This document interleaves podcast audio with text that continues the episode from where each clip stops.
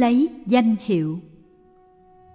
Xá lợi phất, những kẻ thiếu phúc đức và căn lành thì ít hy vọng sanh về cõi ấy. Vì vậy, xá lợi phất, người con trai lành, người con gái lành nào muốn sanh về cõi ấy thì khi nghe danh hiệu bụt a di đà phải nắm lấy danh hiệu ấy. Nghĩa là nghe danh hiệu thì phải nắm lấy danh hiệu. Cho tôi địa chỉ đi, cho tôi số fax số phone đi, cho tôi địa chỉ điện thư, phải nắm lấy chúng, tại vì danh hiệu hay địa chỉ ấy rất quan trọng. Vì sao? Vì cuộc đời dữ dằn lắm. Nó lôi kéo mình đi theo như một dòng thác. Và trong những khi bị chìm đắm, trong khi bị lôi kéo như vậy, mà giả sử mình nhớ được cái tên đó và cái địa chỉ đó, thì mình có thể nhờ vậy mà được cứu thoát. Còn nếu không ghi nhớ được, chỉ nhớ mờ mờ cái tên thì ta không thể được cứu thoát. Ta phải nhớ danh hiệu và địa chỉ thật rõ ràng. Nếu ghi nhận được danh xưng ấy, tên gọi ấy, địa chỉ ấy, thì mình có cơ thoát ra khỏi cái trầm trệ khổ đau của mình. Nước úc, xa bên này biết bao nhiêu mà kể. Vậy mà nhờ có một cái tên, nhờ có một cái địa chỉ, nhờ có một số điện thoại mà chỉ trong một hai ngày, mình đã được ngồi trong đạo tràng mai thôn. Trong khi đó có rất nhiều người ở chung quanh đây, đầy đủ các điều kiện để đến. Vậy mà không bao giờ biết đến đạo tràng. Phải nắm lấy danh hiệu ấy mà hết lòng thực tập quán niệm theo phương pháp nhất tâm bất loạn. Hoặc trong vòng một ngày, hai ngày, ba ngày, bốn ngày, năm ngày, sáu ngày hay bảy ngày. Đọc câu này, tôi chảy nước mắt. Tại vì nhớ tới kinh niệm xứ. Kinh niệm xứ là kinh căn bản của thiền tập nguyên thủy. Rất tiếc là ở trong các chùa diện đại thừa có nhiều người không được biết đến và không được học kinh niệm xứ. Tại vì kinh niệm xứ là kinh gối đầu giường của các thầy và các sư cô thời bụt còn tại thế. Đó là kinh mà các thầy và các sư cô thời nguyên thủy học thuộc lòng. Vì sao? Vì trong kinh này Bụt dạy về quán niệm thân trong thân, quán niệm cảm thọ trong cảm thọ, quán niệm tâm trong tâm, quán niệm pháp trong pháp. Đó là thiền của Bụt. Đó là thiền mà Bụt đã thực tập. Các thầy, các sư cô, học trò của Bụt đã trực tiếp thực tập. Bụt đưa ra những phương pháp rất cụ thể. Làm thế nào để quán niệm thân thể trong thân thể, cảm thọ trong cảm thọ, tâm ý trong tâm ý và đối tượng tâm ý trong đối tượng tâm ý sự thực tập của các thầy và các sư cô là sự thực tập chính trong hàng ngày. Đi đứng nằm ngồi ăn cơm rửa bát. Cho nên kinh phải được học thuộc lòng. Sự thuộc lòng này đích thực là một trái tim chứ không phải như một con dẹt. Con dẹt có thể học thuộc được nhưng không phải thuộc lòng. Trong kinh niệm xứ bụt dạy rằng người nào thực tập được 7 năm thì sẽ thành đạo. Rồi Bụt nói không cần 7 năm, ba năm cũng thành. Rồi Bụt nói không cần ba năm, một năm cũng thành. Rồi Bụt nói không cần một năm, nửa năm cũng thành. Rồi Bụt nói không cần nửa năm, một tháng cũng thành. Rồi Bụt nói không cần một tháng, bảy ngày cũng thành. Rồi Bụt nói không cần bảy ngày, một ngày cũng thành Chính những câu đó làm cho tôi chảy nước mắt. Khi mình nói 7 năm có người rất sung sướng. Trời ơi chỉ có 7 năm thôi. Nhưng có người nói 7 năm lâu quá sao tôi có thể làm được. Vì vậy mà Bụt nói không cần 7 năm, 3 năm cũng được. Sở dĩ mình nghe mà muốn khóc tại vì thấy lòng thương của Bụt bao la không bờ bến. Bụt ngồi đó mà mặc cả với chúng sanh nếu con không làm 7 năm thì 3 năm cũng được. Nếu không làm 3 năm thì một năm cũng được, tùy ý. Tôi khóc là khóc ở chỗ đó. Rồi Kinh A-di-đà lại nói, nếu niệm không được 10 tiếng thì một tiếng cũng được. Không khóc sao được? Ở đời làm sao lại có một người có tình thương lớn đến như vậy? Nếu đọc kinh này mà không đọc bằng trái tim thì làm sao thấy được điều đó?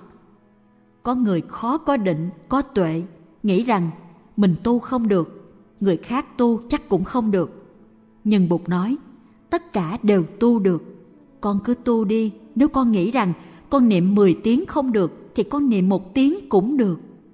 Đoạn kinh tứ niệm xứ ở trên tương tự như đoạn kinh A Di Đà này. Điều cảm động nhất là ở chỗ đó. Bụt duỗi cánh tay ra để cứu vớt những người trầm luân ở trong cuộc đời và độ những người không có khả năng giới, định và tuệ. Bụt nói, con hãy làm đi, con sẽ làm được. Chúng ta biết rằng ở trong dược khoa, nhiều khi vì thuốc đắng nên những nhà bào chế phải đưa chất ngọt vào và làm cho thuốc đó trở thành ngọt. Những viên thuốc tể ở Đông Y cũng vậy. Người ta tán thuốc ra và trộn với mật ong để cho mình cảm thấy ngọt mà uống được. Có một thứ chè gọi là xăm bổ lượng. Những thứ này mát, còn nít chịu ăn vào thì cơ thể chúng mới mát mẻ, mới không còn nổi mục. Vì vậy ta làm cho nó thành chè. Cũng như mẹ bỏ viên thuốc ký ninh đắng vào trong một miếng chuối để cho mình ngậm vào miệng, rồi bảo nuốt đi con. Tất cả những cái đó đều từ lòng thương mà ra. Ở đây cũng vậy, Đức Thế Tôn là một bà từ mẫu, biết rằng con mình có đứa mạnh giỏi nhưng cũng có đứa yếu đuối. Thành phải thi thiết ra những pháp môn phương tiện để các con có thể thâu thập một chút nào của chánh pháp. Nếu không thâu thập nhiều thì thâu thập ít. Tất cả đều là do lòng từ bi vô lượng của Đức Thế Tôn đối với chúng sanh. Đọc kinh, ta phải đọc với tất cả trái tim của mình. Đừng chỉ đọc bằng trí năng, sự tìm tòi, sự phân tích, một sợi tóc chẻ làm mười. Nếu thấy được điều đó, chúng ta cũng sẽ có tình thương giống như Đức Thế Tôn. Ta ôm lấy tất cả mọi người, không chê bai một pháp môn nào, dẫu pháp môn đó rất dễ dàng. Nói dễ nhưng chưa chắc ta đã hiểu được sẽ thấy được Bụt A Di Đà và thánh chúng nước ấy hiện ra trước mặt. Câu này rất trung thành với ý niệm thiện căn phước đức nhân duyên. Mỗi ngày mình niệm một câu mà ngày nào cũng niệm. Nếu giỏi thì niệm hai câu hay mười câu và mỗi ngày đều niệm như vậy. Đến khi lâm chung, tự nhiên mình sẽ nhớ mà niệm. Còn nếu nói, thôi bây giờ chưa cần niệm đợi đến phút gần lâm chung niệm một lần cho luôn thì mình sẽ mất cơ hội. Vào giờ phút lâm chung mình đau nhức quá trời làm sao nhớ mà niệm? Quan trọng là ngày hôm nay chúng ta phải niệm dù là niệm chỉ được một hoặc hai câu. Người ta nói mình mê tín mình cũng cứ niệm. Bởi vì niệm như vậy mình biết rằng mình đã gieo một hạt giống tốt đẹp vào trong tâm thức nếu một ngày niệm một câu hay mười câu thì thế nào đến giờ phút lâm chung mình cũng không còn sợ hãi nữa. Mình đã có địa chỉ, đã có số điện thoại rồi, tự nhiên lúc đó mình sẽ nhớ. Sư cô Thuần Nghiêm kể là hồi còn nhỏ ở bên Đức, mấy chị em trong nhà đều bắt phải học thuộc lòng địa chỉ của nhà để lỡ đi chơi lạc đường thì nói ra được địa chỉ để người ta có thể đem mình về nhà. Học thuộc địa chỉ là lợi như vậy. Mình có một quê hương, mình không biết địa chỉ của quê hương thì làm sao mà về được? Cho nên, mình phải thuộc nằm lòng cái tên quê hương của mình, cái địa chỉ quê hương của mình, để những lúc thất điên bát đảo, những lúc bị ba đào sóng gió cuốn theo, nhớ đến tên gọi quê hương, nhớ tới địa chỉ mình có thể tìm về. Mỗi ngày, chúng ta đều có công phu. Công phu ngồi, công phu kinh hành hay công phu tụng niệm đều là công phu. Tất cả những cái đó là những cái thực tập hàng ngày. Sự thực tập này hết sức quan trọng, nhất là khi thực tập chung với anh em, chị em. Đừng nói tôi lớn rồi tôi khỏi cần thực tập theo chúng. Ta phải nắm lấy danh hiệu mà hết lòng thực tập quán niệm phương pháp này gọi là phương pháp trì danh. Trì danh không phải chỉ bằng miệng của mình, mà còn bằng tâm của mình. Nắm lấy là trì, hết lòng là nhất tâm. Nắm lấy danh hiệu không phải bằng trí năng hoặc bằng miệng lưỡi, mà bằng trái tim. Tâm của mình phải chuyên nhất. Mình phải để tâm vào danh hiệu đó, phải làm cho danh hiệu của bụt có mặt trong tâm mình. Khi niệm nam mô bụt a di đà mà tâm ta nghĩ đến chuyện khác thì đó là niệm danh hiệu suông cũng giống như vỏ trấu không có hạt gạo ở trong. Đó là hạt lúa lép. Niệm bụt mà không có nội dung gọi là niệm bụt không nhất tâm. vỏ trấu không thể nấu thành cơm được. Vì vậy, trong vỏ trấu phải có hạt gạo. Cũng vậy, niệm bụt có nhất tâm thì gọi là niệm bụt có nội dung. Khi mình niệm bụt, con kính lạy Đức Thế Tôn, bậc A-la-hán, bậc ứng cúng, bậc chánh biến tri, thì mình biết Thế Tôn là đấng mà người đời tôn kính. Ứng cúng là người xứng đáng được cúng dường. Chánh biến tri là bậc có sự hiểu biết chân thực và toàn vẹn. Khi niệm danh hiệu, lòng mình có sự rung động và tha thiết, giống như mình gọi tên của người thương vậy. Nghe tên người thương, mình cảm thấy rung động. Nó làm cho mình khỏe, nó làm cho mình có hy vọng. Niệm bục cũng phải như vậy. Niệm bục không phải chỉ là gọi tên một cách trống rỗng mà phải làm cho lòng mình tràn đầy sự tính kính. Có những người niệm bục chưa kinh nghiệm, không có nội dung. Có một bà cụ khi giận quá niệm bục: Nam mô A Di Đà Phật, trời ơi là trời, tức quá, tôi muốn chết quá đi. Niệm Bụt như vậy thì không có an lành, vững chãi và từ bi. Niệm Bụt là phải có an lành, vững chãi và từ bi. Chúng ta đôi lúc gặp nhau, chào A Di Đà Phật hay mô Phật. Tiếng chào không có nội dung, tiếng chào rất buồn cười và đôi khi lại còn sử dụng từ mô Phật để mỉa mai nhau. Điều này không nên vì nó đưa đến tội bất kính. Do đó, trì danh là phải nhất tâm. Nếu trì danh mà không nhất tâm là trì danh không có nội dung, tức là không gieo được hạt sen giác ngộ vào trong tâm địa của mình. Có một bà cụ niệm bụt rất siêng năng, sáng nào bà cũng lên hương đèn rồi niệm bụt. Có mỏ, có chuông đàng hoàng. Nhưng bà đã niệm bụt như vậy trải qua 10 năm mà tánh xấu của bà vẫn không thay đổi gì cả. Bà dữ lắm và hàng xóm ai cũng ngán cái khẩu nghiệp của bà. Có một người đàn ông trong làng muốn dạy cho bà một bài học. Buổi sáng hôm ấy, đúng lúc bà lên hương đèn niệm bụt, thì ông ta đến đứng trước ngõ gọi tên của bà. Bà Tư ơi! Bà Tư ơi! Nghe gọi tên mình, bà Tư thầm trách là đã tới sao không vào, lại còn đứng ngoài cửa mà kêu. Và bà bắt đầu bực bội. Bà thỉnh chuông mỏ lớn hơn và niệm bụt to hơn để gián tiếp nói rằng bà đang niệm bụt và ông hàng xóm không lịch sự. Ông hàng xóm giả bộ không nghe, ông ta cứ đứng ngoài cổng tiếp tục gọi tên bà. Ở trong này bà lại càng niệm lớn giọng. Hai bên đều lớn tiếng, nhưng ông hàng xóm cứ giả bộ không nghe, vẫn tiếp tục gọi tên bà. Đến một lúc nào đó, bà chịu không nổi nữa, bà dứt chuông mỏ ra đường chống nạnh để chửi. Này các anh kia, anh có biết giờ này là giờ ta đang niệm Phật không? Đồ bất lịch sự, đồ khốn nạn. Bây giờ ông nọ mới cười lớn và bảo, Trời ơi, tôi mới gọi bà mấy chục tiếng như vậy mà bà đã giận như thế. Huống gì mỗi ngày bà gọi tên Đức Thế Tôn hơn cả một tiếng đồng hồ, chắc là Đức Thế Tôn giận bà lắm. Qua câu chuyện bà Tư, ta biết rõ cái vô ích của sự trì danh mà không có nội dung. Bởi vậy, trong kinh nói là phải nắm lấy danh hiệu mà hết lòng. Thực tập chánh niệm theo phương pháp nhất tâm bất loạn là làm thế nào để trong khi ta niệm Bụt thì tâm ta không nghĩ đến chuyện gì khác, chỉ nghĩ đến Bụt mà thôi. Điều đó rất đúng với phép tùy niệm Buddha Anusti. Niệm Bụt là một giáo lý nguyên thủy của Phật giáo, không phải mình chỉ niệm Bụt, niệm Pháp và niệm Tăng trước khi giảng sanh. Sau khi giảng sanh, mình vẫn tiếp tục niệm Bụt, niệm Pháp và niệm Tăng. Câu nhất tâm bất loạn hết sức quan trọng. Niệm Bụt phải đạt đến nhất tâm bất loạn, nghĩa là lúc niệm Bụt, tâm ta ngưng tụ vào danh hiệu của Bụt mà không nghĩ đến bất cứ chuyện gì khác, không nghĩ đến chuyện nấu cơm, chuyện nấu nước, chuyện thắp đèn, chuyện quá khứ, chuyện tương lai. Niệm Bụt chỉ để niệm Bụt mà thôi.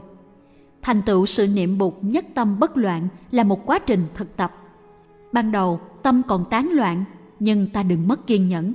Nhiều khi ta niệm 10 tiếng mà 9 tiếng lạc vào vọng tưởng chỉ còn lại một tiếng có chánh niệm cũng còn đỡ hơn không có tiếng nào. Ngày mai ta niệm 10 tiếng thì có thể có được hai tiếng trong chánh niệm. Như vậy đã là tiến bộ rồi. Niệm bụt nên ngồi chung nhiều người để niệm những người bạn cùng tu với mình. Niệm phật đường là chỗ để niệm phật. Ta ngồi chung với nhiều người niệm bụt như vậy thì ta có năng lượng nhiều hơn. Ban đầu mình chỉ thành công được một phần mười, nhưng từ từ niệm và định tăng trưởng thành hai phần mười, rồi ba phần mười, bốn phần mười, cho đến một lúc nào đó mình niệm bục mười tiếng thì có chánh niệm cả mười. Đó là sự thành công lớn. Khi nghe danh hiệu Bụt A Di Đà thì phải nắm lấy danh hiệu ấy mà hết lòng thực tập quán niệm theo phương pháp nhất tâm bất loạn hoặc ở trong vòng một ngày, hai ngày, ba ngày, bốn ngày, năm ngày, sáu ngày, bảy ngày. Người ấy đến khi lâm chung sẽ thấy được Bụt A Di Đà và các vị thánh chúng nước ấy hiện ra trước mặt. Đó là phước đức tối thiểu mà khi lâm chung ta được nương nhờ. Vì giây phút lâm chung là giây phút hết sức quan trọng và cực kỳ nguy hiểm của đời ta. Lúc ấy, ta được dẫn dắt bởi năng lượng thiện hoặc ác do ta tạo ra trong đời sống. Nếu ta thường niệm bụt có chánh niệm, thì vào giờ phút lâm chung, tâm thức ta sẽ vững vàng để đưa ta đi về hướng thiện và gặp được các bậc thượng thiện nhân. Còn nếu không được như vậy, thì ta sẽ đi về tam ác đạo. Giờ phút lâm chung, ta cần có tăng thân bên cạnh để hộ niệm cho ta. Và ta biết rằng, được hộ niệm như vậy, thì tâm ta vững vàng để hướng về một cảnh giới tốt đẹp. Nếu thực tập giỏi, thì ta không phải đợi giờ phút lâm chung mới đến được tịnh độ, mà trong mỗi giây phút niệm bụt, ta đã có tịnh độ bên mình. Không phải niệm bụt thì tới giờ phút lâm chung mới có định, hãy có niệm là có định ngay lập tức. Và hãy có niệm và có định thì cõi uế độ đã bắt đầu chuyển hóa để trở thành cõi tịnh độ. Như vậy cõi tịnh độ bắt đầu hiện tiền ta không đợi đến khi lâm chung mới đi về tịnh độ. Ta về tịnh độ ngay khi ta đang niệm bụt điều này ta phải thấy cho rõ vì nó hết sức quan trọng. Đức thế tôn nói, giáo pháp của như lai mầu nhiệm ngay từ lúc bắt đầu. Giờ phút mà ta nắm lấy hơi thở và thực tập trong mỗi bước chân là ta đã bắt đầu thấy có kết quả. Cho nên tịnh độ không những sẽ biểu hiện ra lúc lâm chung mà còn biểu hiện ra cho ta lúc ta bắt đầu thực tập niệm bụt sử dụng tâm để niệm bụt tâm ta lúc ấy trở thành tâm của các bậc thượng thiện nhân. Khi ta bắt đầu niệm bụt và niệm cõi cực lạc thì tâm ta lúc đó có bụt và có cõi cực lạc. Nếu quý vị đã ở làng Mai tu học một tháng, hai tháng hoặc sáu tháng, thì quý vị đã có những hạnh phúc của làng Mai. Và khi quý vị rời làng Mai, thì quý vị mang hạnh phúc ấy của làng Mai đi theo về nơi trú xứ của quý vị. Nhiều lúc ở nơi trú xứ của quý vị, quý vị gặp nhiều khó khăn, nhưng nghĩ đến những hình ảnh và hạnh phúc của làng Mai, thì hình ảnh và hạnh phúc ấy sẽ hiện tiền.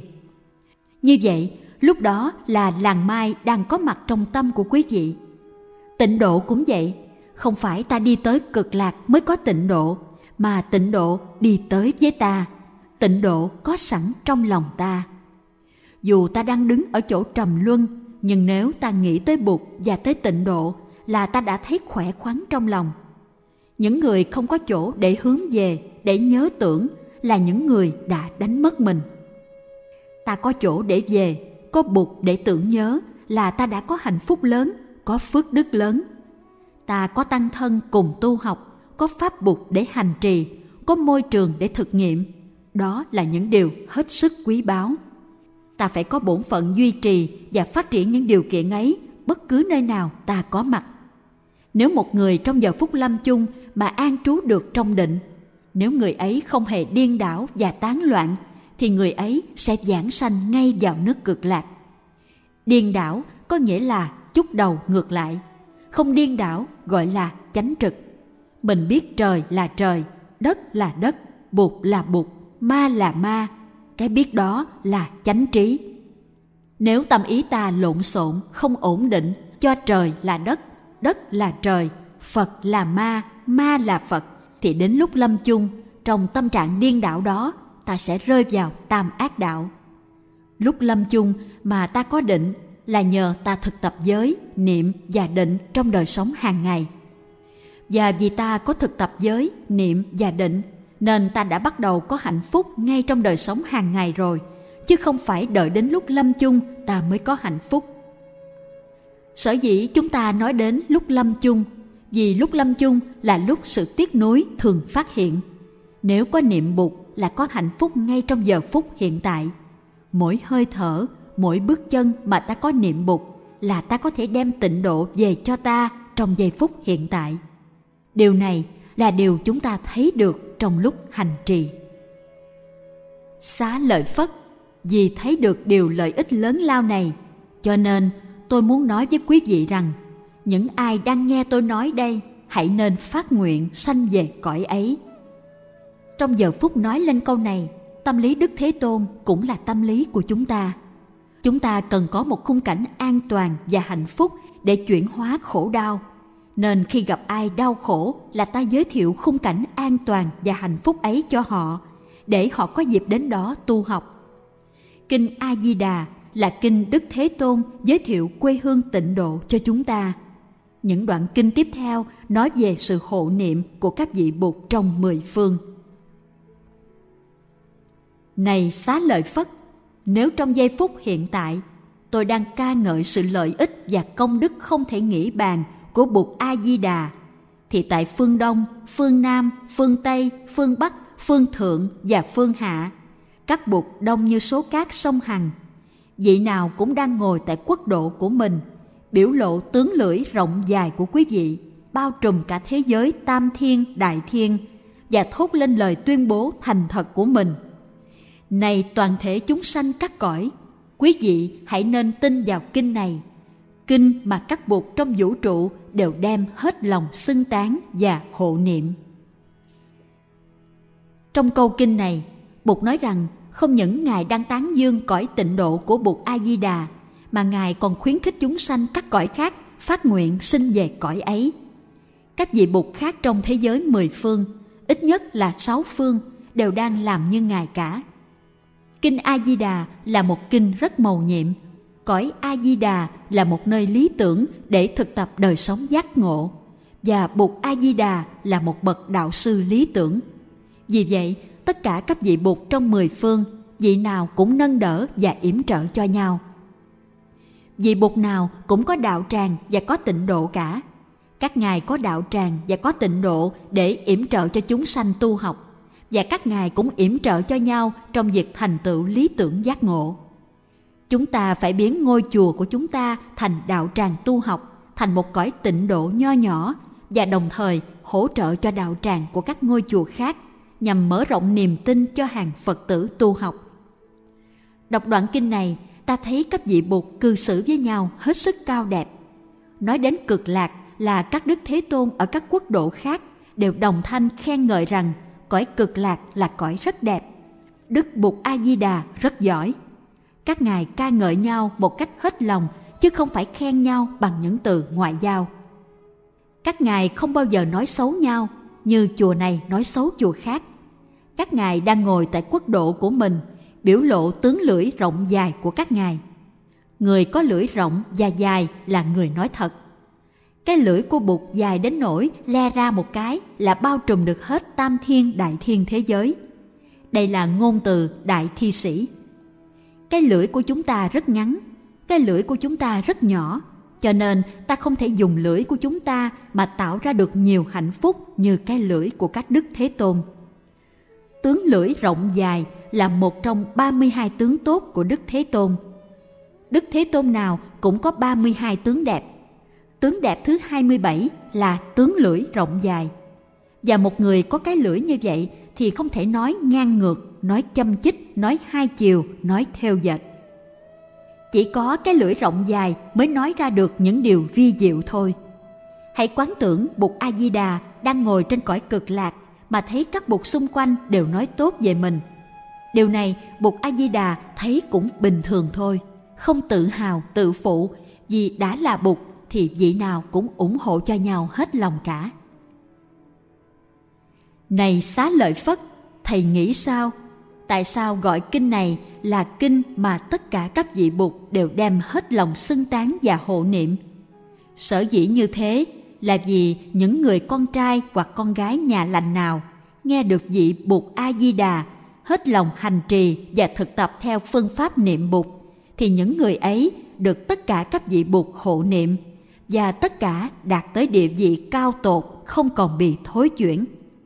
Vì vậy, quý vị hãy tin vào những lời tôi đang nói và cũng là những lời chư Bụt đang nói. Trong đoạn kinh này, ta thấy ẩn giấu một hạt minh châu. Phương pháp đó gọi là nhất hạnh tam muội. Tam muội này là thiền định theo phương pháp niệm Phật tam muội. Khi thiền tập đạt được tam muội rồi, thì bây giờ ta niệm bụt nào cũng được, miễn là mình niệm bụt mà thôi. Ta niệm bụt A Di Đà cũng được, niệm bụt Thích Ca cũng được, niệm bụt Di Lặc cũng được. Ta chỉ cần niệm một vị bụt thôi mà nếu đạt đến nhất tâm là ta có định. Khi ta đã có định ở nơi một vị bụt thì thông qua vị bụt đó ta có thể tiếp xúc được hằng hà sa số chư bụt vì một vị bụt là tất cả các vị bụt và tất cả các vị bụt là một vị bụt cho nên niệm bụt a di đà cũng là niệm bụt thích ca niệm bụt thích ca cũng là niệm bụt ca diếp. Niệm bụt ca diếp cũng là niệm bụt tỳ bà thi, vân vân. Vì vậy, niệm bụt này cũng là niệm bụt kia. Ta đang kính lễ bụt này cũng có nghĩa là ta đang kính lễ bụt kia. Cái thấy đó, cái định đó được gọi là nhất hạnh tam muội. Đến đây, chúng ta đọc tới một câu kinh khác rất là huyền diệu.